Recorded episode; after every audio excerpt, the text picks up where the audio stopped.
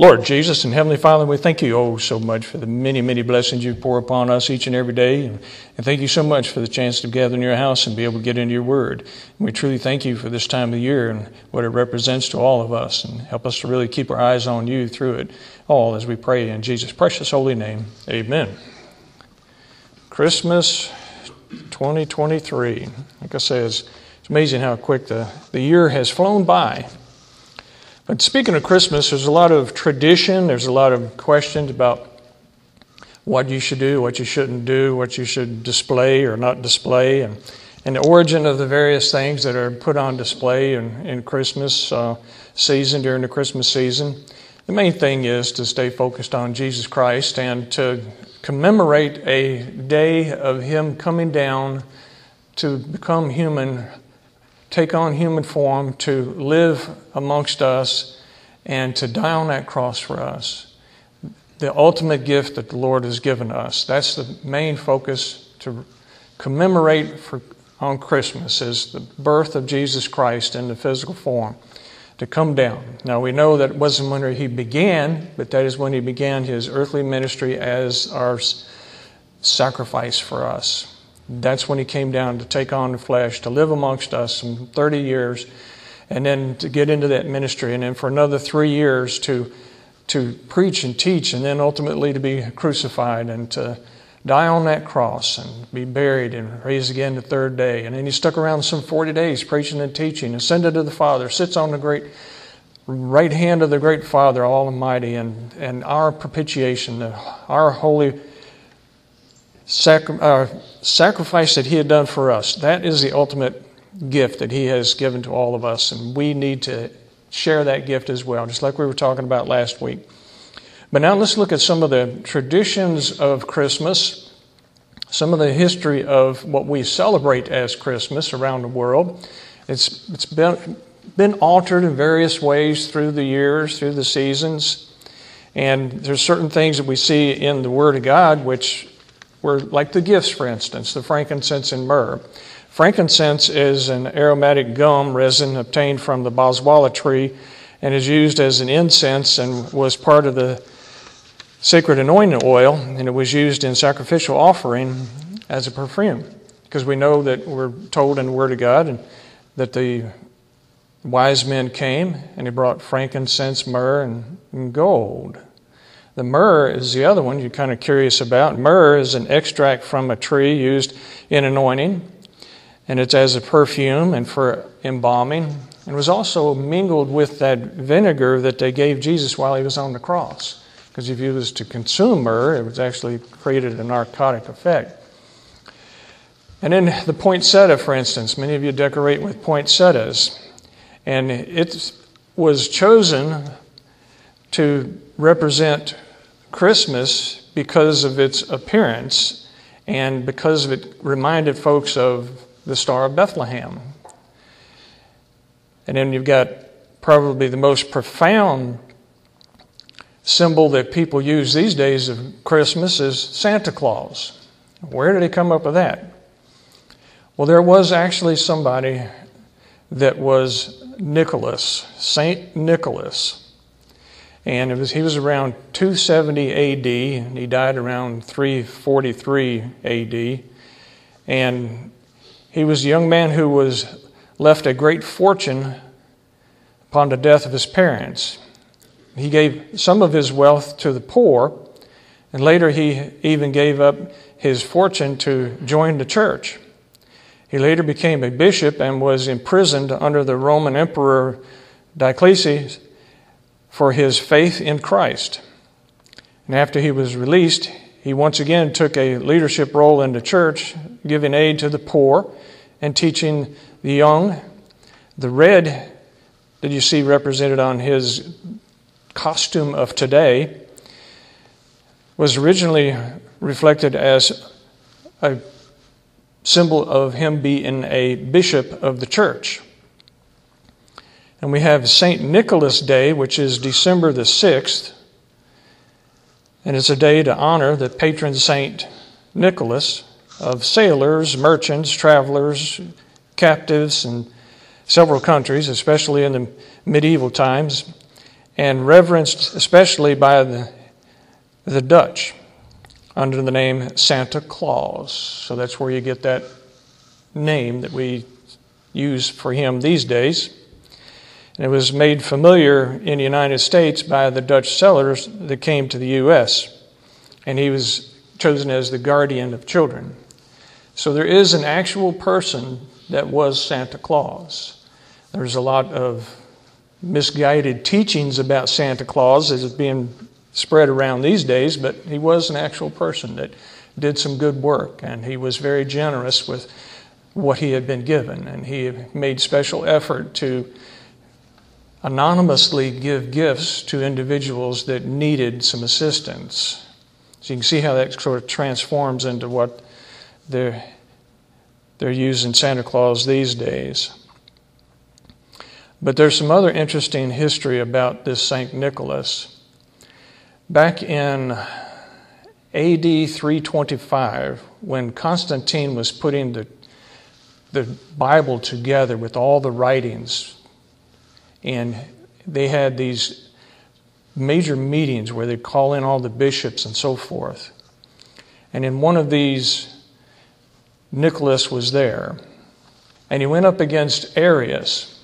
And Arius is actually the forefather of the Aryan nation that you have is still in existence today.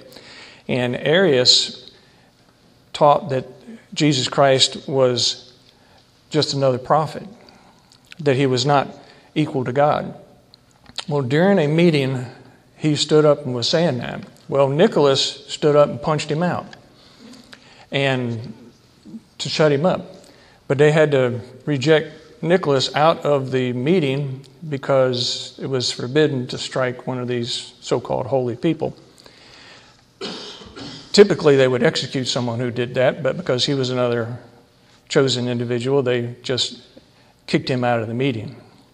But it was nice to see that he had that kind of courage to stand up against somebody that was promoting false teaching.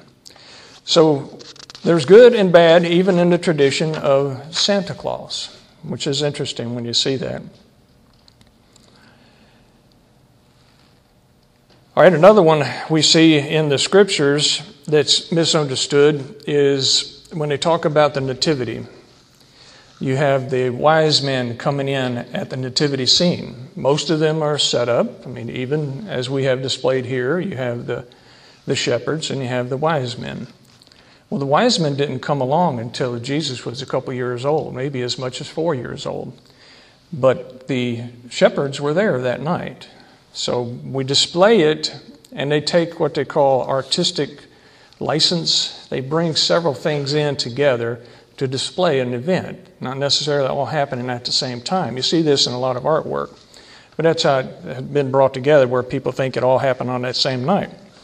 One of the other interesting things is they talk about swaddling clothes. I mean, I've even heard preachers say that Joseph and, and Mary were very poor. And they come into town very poor, didn't have anything. And they just gathered up rags out of the, the stables and wrapped Jesus up in it. Well, that's totally false. Joseph was a businessman, he was a carpenter, he was probably very wealthy. And they came into town and they probably had a number of extra beasts of burden following them with the extra stuff that they would need to be able to stay in Bethlehem until they got the census done. And a swaddling cloth is, is a band of cloth. It is very ornamented, very beautiful cloth that is precious to the mother, that would have always been on hand for the young baby, the newborn, and she would have had that with her. And what they did was they would wrap the child from head to toe with the arms down on their sides and wrap them up and keep them from flopping around in the, the, on the table or in the crib or whatever they had the kid in. And it was also believed that if you made them nice and straight like that, it would keep them from having palsy or developing some kind of a other undesired malfunction of their arms and legs but most of all, it was an ornamental thing.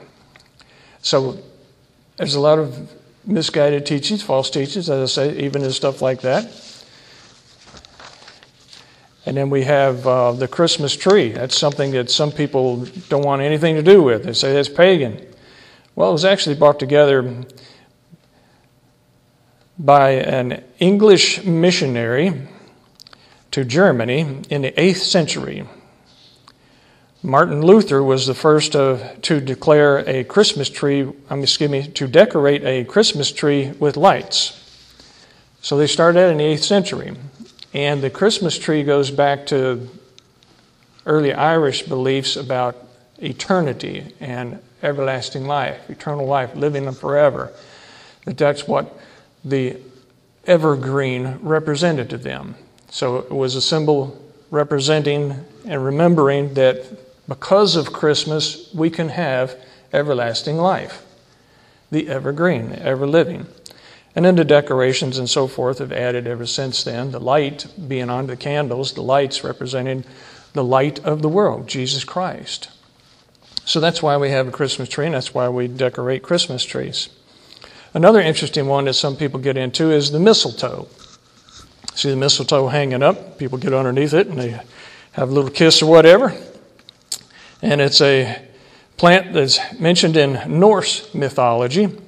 And the custom of hanging the plant from the ceiling comes from the belief the, of the Druids that to bring good luck to the house, the plant must never touch the ground, and believed that a kiss under the mistletoe meant a sincere pledge of love and a promise of marriage. So you gotta remember that. Kiss anybody on a mistletoe, that's like proposing. But that has no Christian base whatsoever. But that has been introduced into the practices of, of Christmas and so forth. And Christmas cards, very common, hand them out. And what was the origin of that? They actually started around 1843. Let's see, another one, uh, we sing Noel. A lot of people, what Noel mean? Well, uh, it's a Christmas song. Well, Noel actually means the birthday of Christ. It's Nativity, and Christmas. It's celebrating Christmas. Holly is another interesting one. It's an old English custom. Holly is said to be a charm against lightning and evil spirits. Wreaths themselves of holly or evergreen hung on the door of homes originally symbolized the crown of thorns placed on Jesus Christ at his crucifixion. So you have the crown because you use the holly. If you know holly, that's kind of kind of like a thorn on the tips of a really fresh holly leaf. They stick you pretty good. So it was representing the crown of, of thorns and the greenery there as well, the eternity and everlasting life because of Jesus Christ wearing that crown of thorns. So some of these things have Christian origins, some of these have been altered to be Christian origins. So main thing is that we take all the traditions of Christmas and, and roll them together and really represent and remember Jesus Christ. An interesting one that people, some Christians get upset with is you see on some displays uh, Xmas, X M A S instead of Christmas.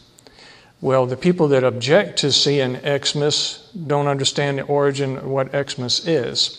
And the people that use Xmas because they want to take Christ out of Christmas don't understand what they're doing either.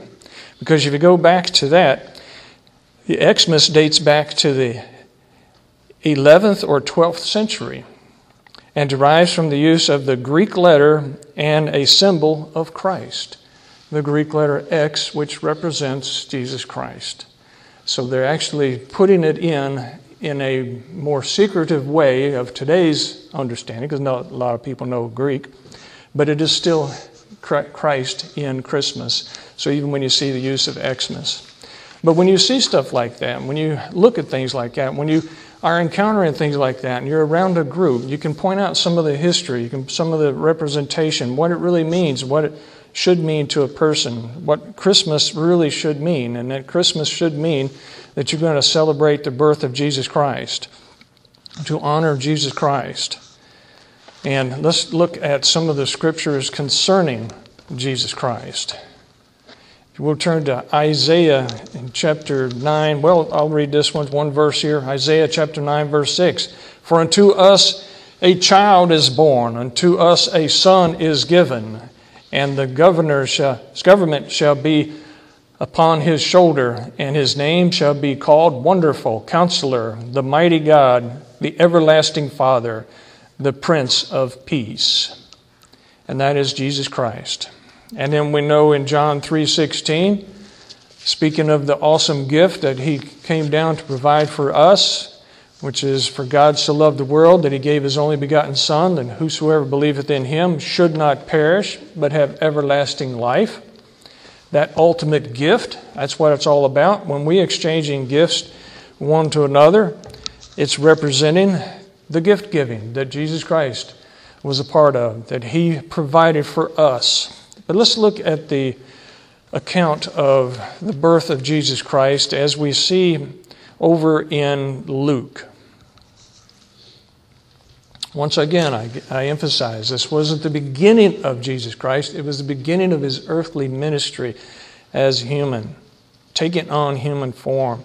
So he could live amongst us and show that you can live a God glorifying, sinless life, giving us the ultimate example and being the ultimate sacrifice for all of us. In Luke chapter 2,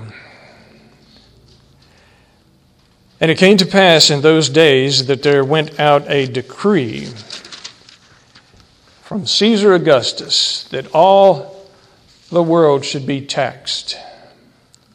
One point I'd like to make here is this was a government action to get people come in to do a census. We celebrate Christmas in what we understand as winter here in the northern hemisphere, and it would not have been a good time to get folks to come in to pay your taxes or to sign up on this census because it would be difficult traveling in that region during the winter. We chose the day based upon the winter solstice. And the beginning of the winter solstice, the winter solstice is the shortest day of the year.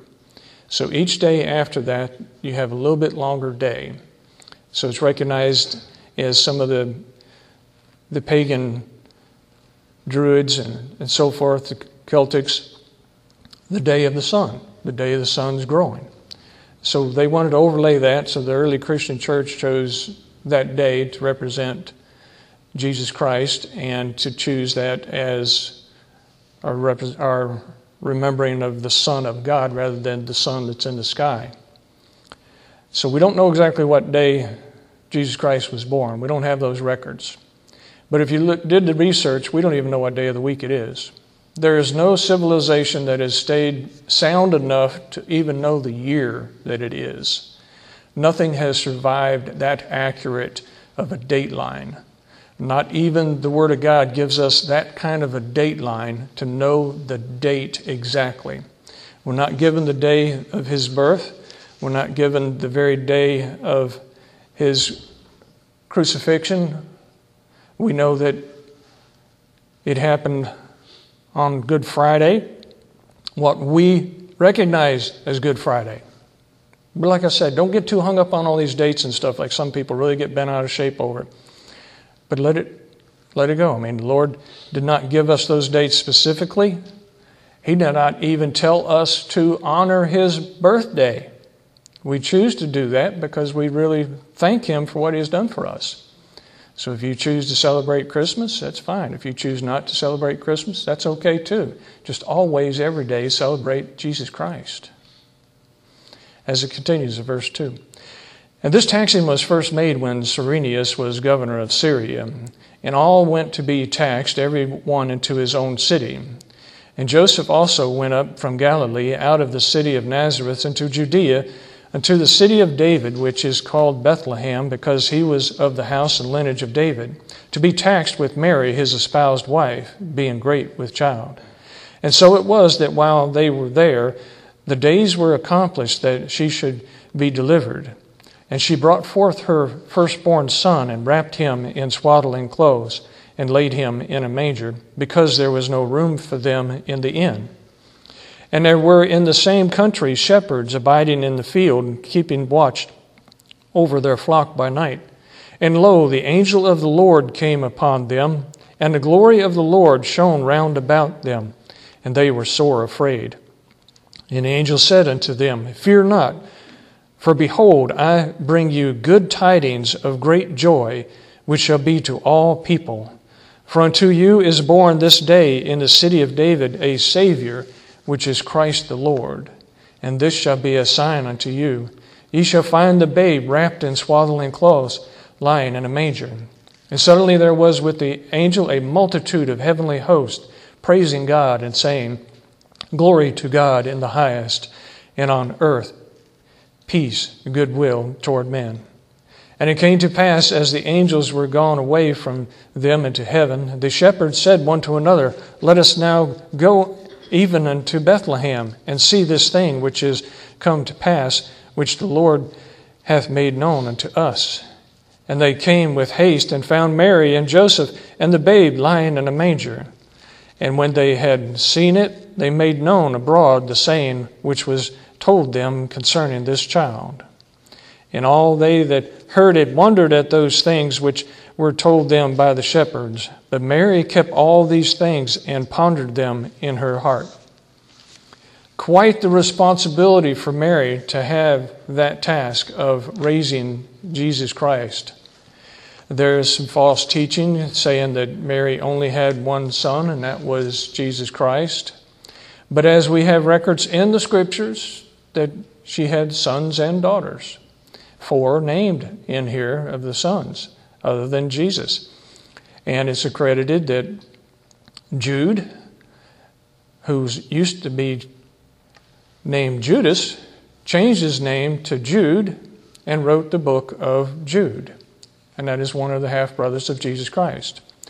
The book of James that we have is another one of the half brothers of Jesus Christ. So we know that they eventually chose to follow the Lord.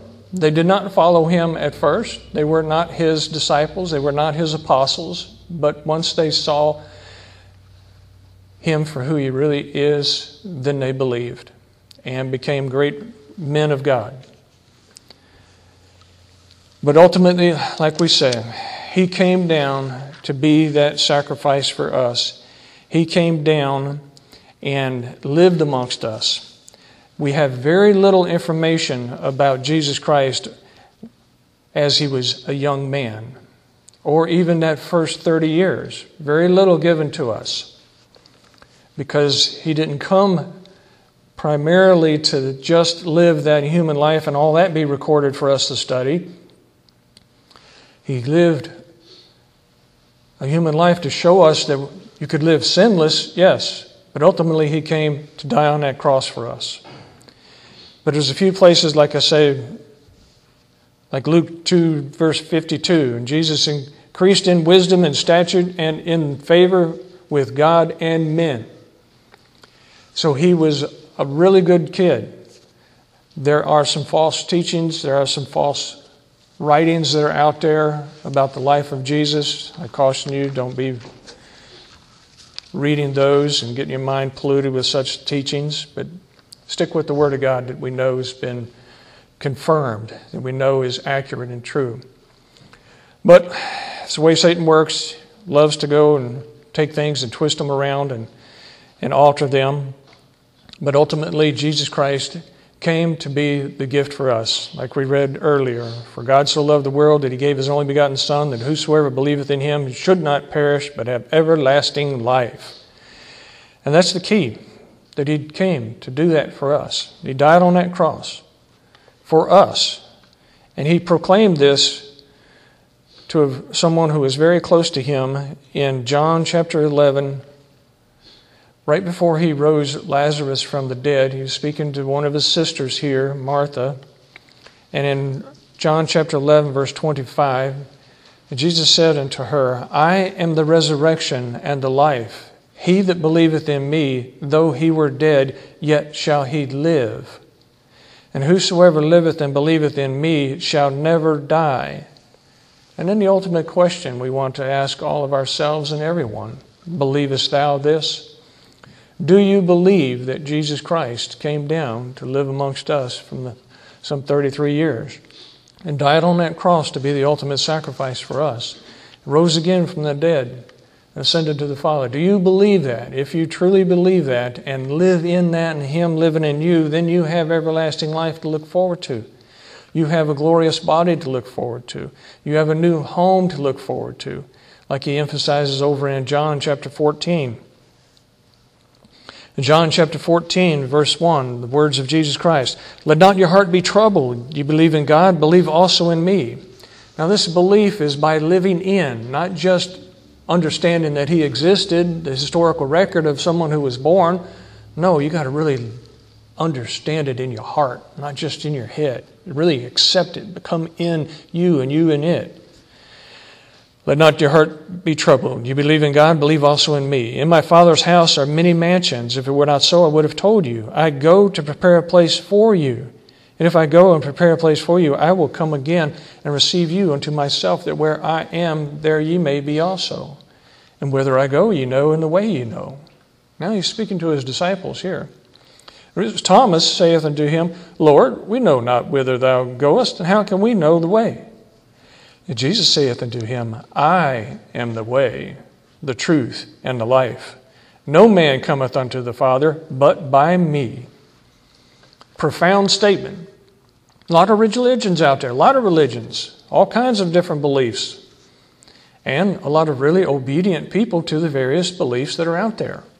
Dedicated, devoted people there's even some religions out there that have a good moral code established in them.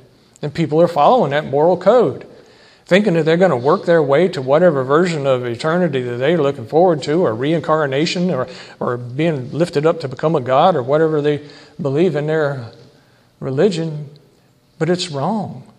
There's only two ways it's either Christian or Antichrist, period. That's it. Jesus Christ is the way, the truth, and the life. No man cometh unto the Father but by me.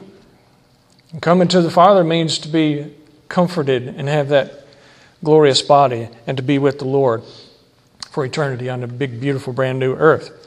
That's what we have to look forward to as truly born again Christians. But you got to trust in the Lord. You got to ask for forgiveness.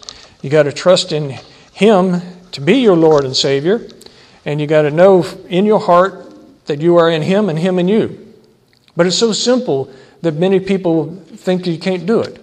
That you got to be able to work for it. You got to work hard, hard, hard in order to get saved, and then you got to work even harder to stay saved. A lot of false teaching concerning staying saved, but we're sealed. We're sealed by the indwelling spirit of the Holy Ghost. He tells us that's the earnest, that's the down payment. That's only part